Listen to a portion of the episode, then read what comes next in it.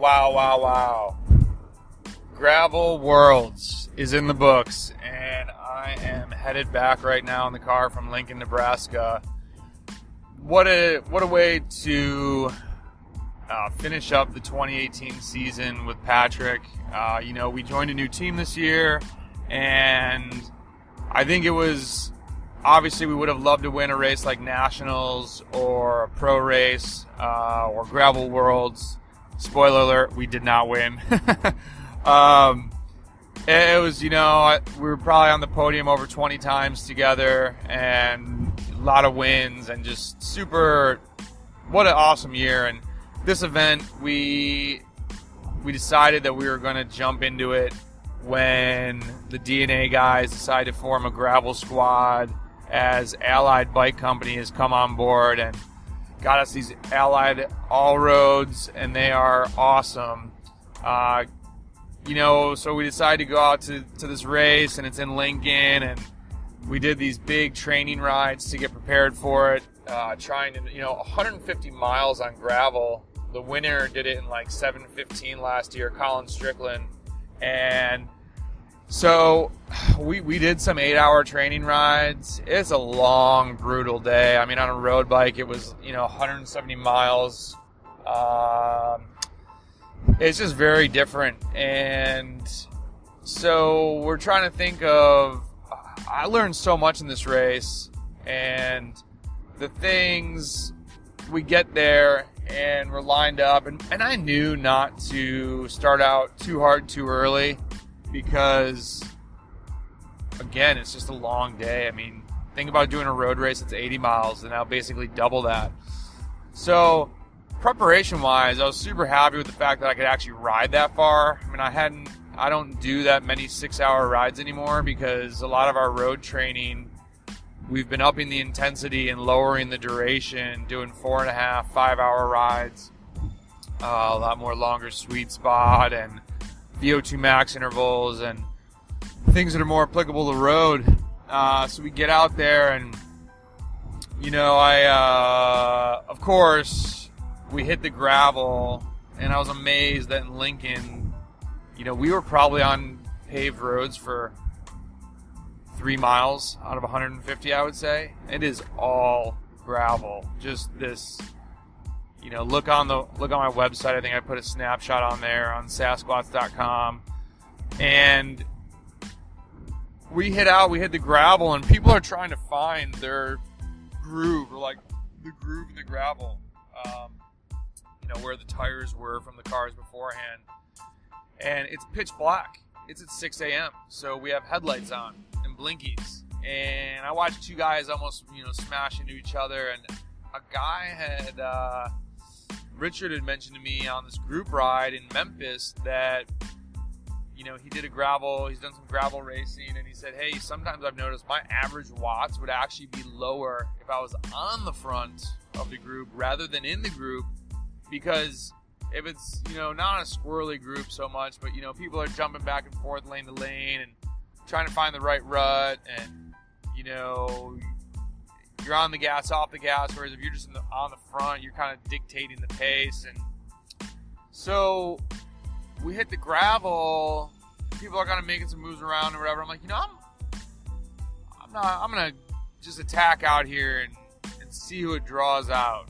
And uh, as I get going, you know, it's like a 20 second, 30 second gap. Finally, I like can't really see the headlights of the people behind me and I'm wondering, like, man, you know what? Maybe they're gonna be like, this guy's an idiot.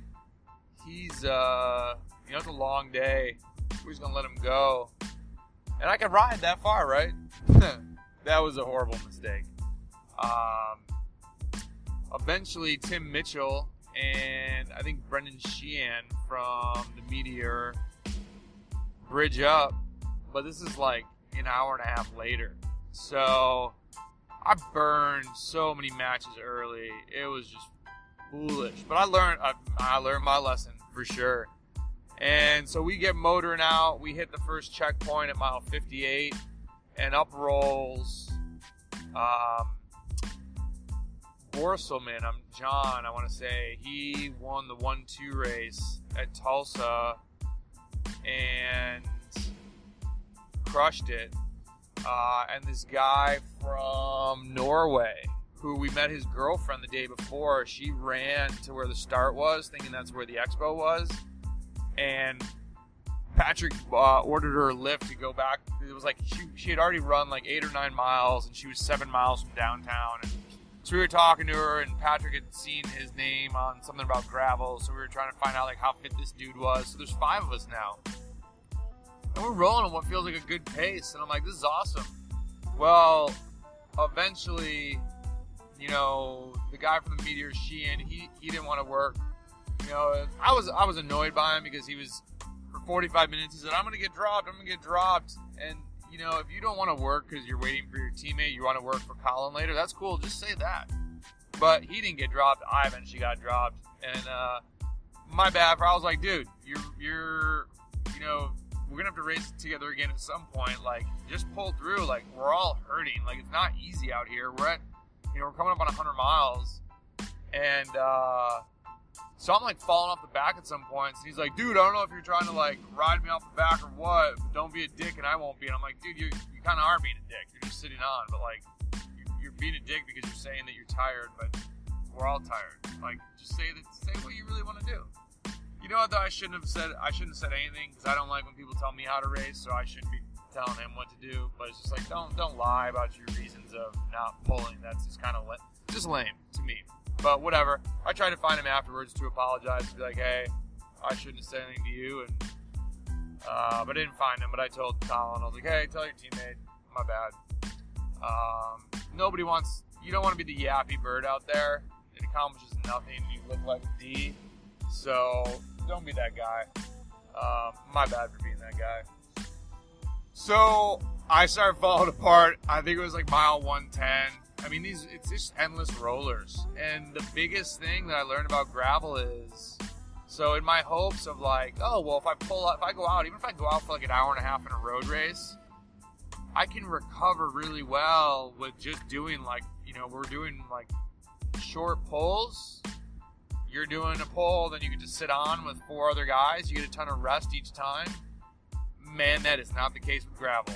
You are not I would love to see the signs of what the drafting is, like how much less work you have to do. Maybe it's 10% less, 20% less. I don't know, but you're not coasting. And when it's up and down like that, it's, uh, yeah, I hit 5,000 kilojoules way too soon. So eventually got dropped right before the KOM climb, which was super bummer. I really wanted to go for that thing. Um, but I know John was pumped to. He knew the guy that it was dedicated to, so I'm, I'm pumped for him that he got that jersey. Uh, it's a really cool jersey, but it has a lot of meaning behind it. So um, kudos to the Gravel Worlds guys for putting that together because it, it, you know, it really meant something to one of the riders, uh, many riders, but especially to John for winning it. Um, that's cool. So, so I get dropped, and I'm like it was it was a pretty massive implosion. Um, so I stop, I get water, and, and you know I actually lost a bottle. I was very surprised. I have these awesome Arundel bottle cages. I haven't lost a bottle all year, and I really thought that I wouldn't lose one. I hit a massive divot, probably 15 miles in, and that really that's not the reason for getting dropped, but that really was one of the things that helped unravel me. I, oh man, I really, then I was, so I basically had to wait until mile, so I drink every, a bottle every hour easily. And so I had to wait to get water until mile 58. So I was already behind on my fluids, and now I don't have a third bottle to fill up. Um, I'll definitely have a way to bring extra bottles next time. Um, and I'm actually thinking of leaning with a CamelBak. It was uh, a lot of guys had those. You know, you can hold a lot of fluid and some bottles, and you're not losing that thing. So I might do some rides with that this summer or this fall and, and practice, just getting used to riding with that thing on my back. But so I get water, and then I see Colin and Matt Stevens uh, and two other guys pass, and Colin is like heroic, man. And I'm thinking to myself, more like moronic. Uh, but it uh, it made me chuckle. And they're like, "How many guys up there?" And I was like, four. And the four of them looked like they hadn't even been riding yet. And that's the name of the game, right? The hitters don't do anything till four or five hours in, or they do it together. So just bide your time. 150 miles is a long way. I want to do Dirty Kanza now for sure. And I'm assuming in that race, don't do anything for the first six hours. Uh, just, you know, we're all, you're burning over 7,000 calories. It's just when do you burn it and how do you burn it? So I lit mine real early. And I can get away with that sometimes in road, but this this is a different beast, and that was really cool to experience. It's that the tactics are different, the gravel scene's a little different. Um, you know, it's still super competitive. Uh, people had laughed like, "Dude, you're such a roadie," and like ultra competitive, and it's gonna be a different scene there. Like, no, man, it's not. It's people are there to win and race hard. There's 300 guys in the race, or 280, I think. Um, don't get it twisted. This is not a charity ride, and it was really well organized. Lincoln, Nebraska was super cool. I did not expect much but dirt roads from there, but they've got the university there. There were a ton of restaurants and pubs and breweries, and um, I actually went about eight months sober this year just to see like how it would be with racing and life, and it was a really cool um, experience. I mean, I had a I raced more than I ever have this year, probably 30, 40 races. Um, won I think 13 and podium. I think I was on the podium over 20 times maybe.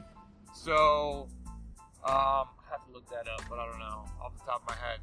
And uh, it was it was just super fun. I never got burned out. I never felt like I was missing out on anything. And um, you know, so yesterday we went out and we had a few beers at a few different breweries, and uh, it was fun to not drive home 10 hours to Memphis and kind of getting your teeth kicked in a little bit by the course and the racers really left me uh, with something to chew on this this off season. And you know, shameless plug, collaborative coaching. We've just put together a super legit power phase program. It's 13 weeks that will take you from gym to absolute killer.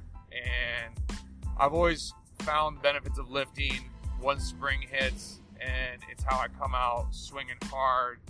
And this program, uh, we have it a lot based on linear progression lifting. It is, oh man, I'm pumped. No pun intended. I'm pumped to get in the gym. So I might try and do some short runs and uh, do something different. I've got a lot of off the bike travel planned. I've got a lot of things cracking for work that I need to get done. And yeah, Gravel Worlds, thank you. You have left me hungry. You've left me hungrier, I think, than I've ever been going into the. Some people call it the off season, but it ain't the off season because if you want to make gains as a cyclist, this is the time that you do it because you need to break yourself down to build back up stronger. And then when you're racing, you're racing and recovering. So make sure you hit that the right way. It's a proven formula year after year of ways to get better, be your best athlete, and go for big goals. You know, my race schedule is going to look a lot different next year, and I'm pumped for that. And I'll talk to you soon. Thanks for living, listening. Thanks for living too. Living's awesome. Uh, be your best. See ya.